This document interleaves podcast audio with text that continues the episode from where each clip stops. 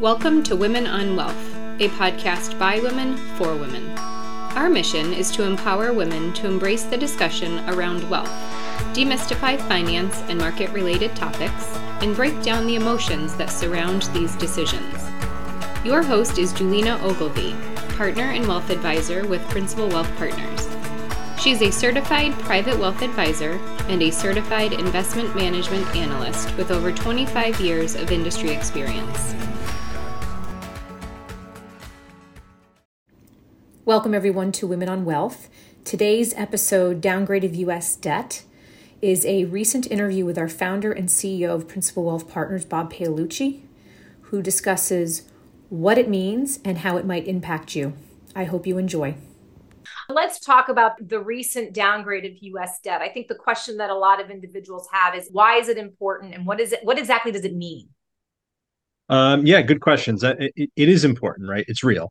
Fitch downgraded the U.S. credit from uh, AAA to uh, AA plus. It's one notch, and they provided a laundry list of rationale.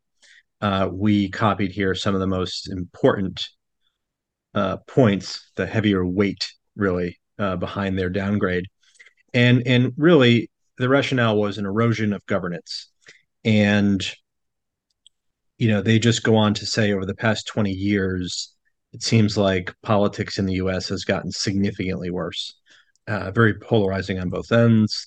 And, um, you know, they provide uh, detailed rationale that they see limited progress um, in Washington and they expect the same for the next, you know, handful of years. Mm. Uh, number one. Number two, rising general gov- government deficits.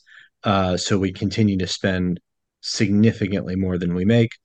Number three, government debt has risen substantially, and they expect it to continue to rise, um, maybe at a slower pace, uh, but more so driven by compounding higher interest rates on that debt mm-hmm. um, and a lack of discussion around how to um, stop that from happening. And that is absolutely true um, and then medium term fiscal challenge challenges un, unaddressed. So that is a cute way for them to say that Medicare, Medicaid, and Social Security, the entitlement programs, are are growing like weeds, and you know soon they will uh, really gobble up all of the tax receipts, all the income that this country has, um, if something isn't done uh, about them. And, and ultimately, all of this says if you do nothing now, we won't be able to do anything in the future. And that is true. That's just how it works. So, you know, do I love the fact that Fitch downgraded the US credit rating? No. Can I see why? Clearly. And I think, you know, I think everybody can agree with most of this, some of this. It's unfortunate that Fitch uh, downgraded the US um, but it is what it is. what I what I should mention, there are three credit rating agencies for sovereign debt uh, and for corporate debt and for municipal debt. The, the, there's the big three, right? It's Moody's, which is partially owned by uh, Warren Buffett through Berkshire Hathaway. Mm-hmm. There's Standard and Poor's, um, and then there's Fitch, and the largest being Moody's, the second largest being S&P and the third largest being uh, Fitch. S&P downgraded uh, the U.S. credit rating from AAA to AA plus 12 years ago. So you now have two of the three rating agencies who have downgraded the U.S. credit from AAA down to AA plus. So, uh, you know, Fitch just jumped on board. Uh, the commentary from Moody's is sort of the opposite. They're the one holdout saying you know, because we are the world's reserve currency and we are the, in essence the world's piggy bank, they don't see the need to downgrade only if they thought we were in a position where we couldn't pay our debts.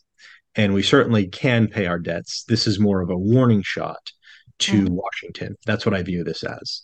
Okay. And it's it's um it's it's accurate.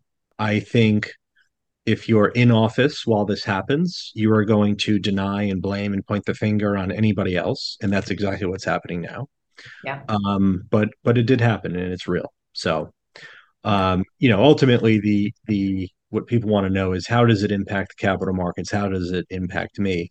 And Right. generally speaking, I'll say for now, there's absolutely no impact, uh, which I can which I can prove. Uh, and hopefully, again, this acts as just a warning shot to Washington to start to uh, plan for this stuff. Right. Yeah. The markets didn't seem to move at all. They didn't. Okay. Great.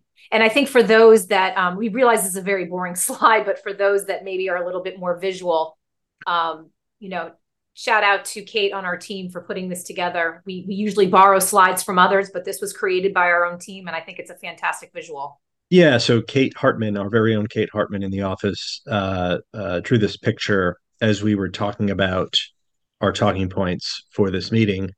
And I think she pulled it off perfectly. Yeah. You have this long road that has caution flags on it, you know, debt, China, Medicare, Medicaid, geopolitics, lobbyists, unions, Social Security, bags of money.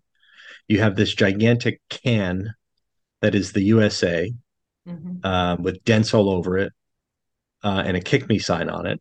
And you really have had this can that's been kicked down the road for so long by so many on both sides. You know, we're nearing sort of the end of the road. You got to do something now. Um, up in the wings, there we have dollar bills with wings. We were talking about millions not too long ago. Billions entered the conversation about 10 years ago. And all of a sudden, two years ago, we're talking in trillions. Well, guess what? After trillions comes quadrillions. Holy cow. And uh, coming soon. You know, give us another decade, we'll be talking about quadrillions. It's that's what happens when things compound. Yeah. Uh, numbers get larger, and you start talking in these odd uh, terms, and it is on the horizon. So you'll see this interesting big can that is being kicked further and further towards the end of the road. And unfortunately, on the other side of that, if we don't get our uh, fiscal affairs in order in the United Mhm. States, you know, our independence turns into dependency, where we have to depend on others for everything. Right. Um, you know, you think about default, um, and not to say that this is going to happen, but on the other side of dependency and default is some type of economic depression. So um, we don't think that's happening anytime soon, No. and it shouldn't happen. Um, but the longer we kick this giant can down the road, the closer we get to that stuff. Yeah. So and to your point, hopefully this this downgrade is a warning. Um, and there's plenty of time. And and I think to take it just one step further, I think this is a great visual on what you were talking about earlier with the three credit ratings. You've got Fitch on the left, S and P in the middle, and, and Moody's on the right, uh, relative to other nations around the world. That's right. Uh, so what you see here is there's a AAA status across the board amongst the three rating agencies for, you know, Australia, Denmark, Germany, Luxembourg, Netherlands, Norway, Sweden, and Switzerland. Those are the remaining all AAA rated uh, by every agency countries. Canada um, has two out of the three. U.S. has one out of the three. Moody's um, two uh, that have downgraded. Uh, again, S&P downgraded us back in August of 2011, and we had Fitch downgrade us uh, August 1st of this year. So uh, last week. Yep. Um, And I think also there's a nice visual on the right hand side to point out that the downgrade was one notch, right? it was one notch. Yeah, it's it's again, if we weren't the reserve world's reserve currency, if we weren't, uh, if we're not the piggy bank of the world, it becomes um, a slightly bigger issue. Mm-hmm. And that issue is the cost of financing, the cost of our debt rises, our currency will fluctuate. We're not seeing that because of our status. So, in essence, what I'm saying here is our our status of who we are, the leaders of the free world with the world's reserve currency, um, being the world's piggy bank, Right. um, is keeping us in a place where we're not impacted by this. All these other countries, if this happened to them, they would they would feel it more than us, Sure. if that makes sense. Yep. We're So- still one of the best houses in a bad neighborhood. Absolutely. Yeah. I, I should mention just a, a few little things that maybe a few listeners would have questions about intricate details when the country's debt gets downgraded from AAA. Any new debt issued by companies and municipalities in this country Mm-hmm. cannot be higher rated than the country's debt.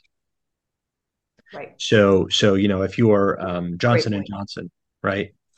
Any new debt that you issue, let's say you were AAA rated, the corporate debt rating for any company cannot be higher than the country's rating. Per that So- rating agency, correct? What's that per agency? Correct. So now, now companies cannot issue bonds and get the same credit rating. Um, new debt, Yeah. their old debt remains the way it rated the way it is, but new debt uh, is impacted by this, and municipalities um, are also slightly impacted by this because oftentimes the backup funding vehicle they have for their municipal bonds are U.S. government uh, securities, treasuries that just Yeah. got slightly derated Hmm. or downgraded. Um, so there's a, a, you know, Yeah. some some nuance there. Yeah, No, that's a great point. Thank you. So And and I think just one uh one last slide that addresses this is is talking about spending and the trends going forward. yeah, yeah, it's uh, it, this isn't a political statement. It's just math. Uh, we the country spends way too much money, and you know Congress, which is supposed to be checks and balances, uh, they need to do a better job of preventing us from spending way too much money. Mhm. Uh, you know, look, it's no secret that spending gets you votes. Saying yes to everything gets you votes. Uh, but in our our personal lives and in business, if you say yes to everything and everyone, you'll run out of money pretty quickly and you get into trouble pretty quickly. So that's that's sort of what's happening with the government.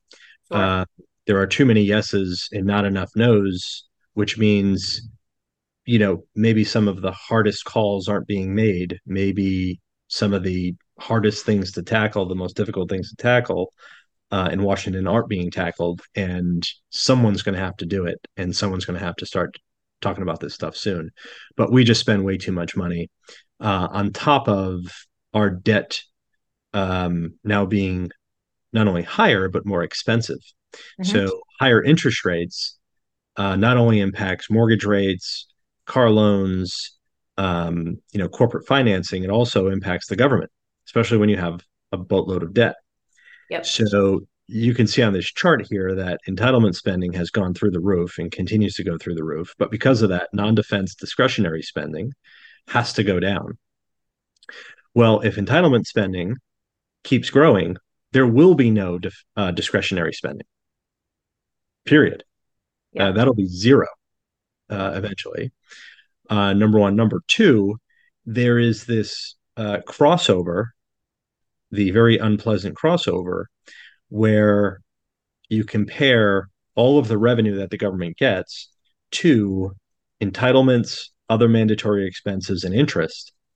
And uh, pretty soon, a permanent crossover will come where all of the money that the country receives uh, goes to pay entitlement programs, mandatory expenses, and interest. Uh, That's it. that's com- that's coming soon. That's Yeah. the red dot on the screen there, and you can see that's sort of projected for um, you know sometime before 2030. Right. Um, so the folks in Washington need to move very quickly to figure something out, Yeah. and they they need to start talking about entitlement reform. Yeah. they have to. Absolutely. They have Yeah. to. Ch- changes need to be made, and I, it is interesting, despite all this. And thank you for going through this um, this downgrade. Thank you, Bob, for your time, um, and we thank everyone for their time and listening today. And as always, if you have any questions or concerns, you can reach out to any of us here at Principle Wealth Partners. Absolutely. Thanks, Julina.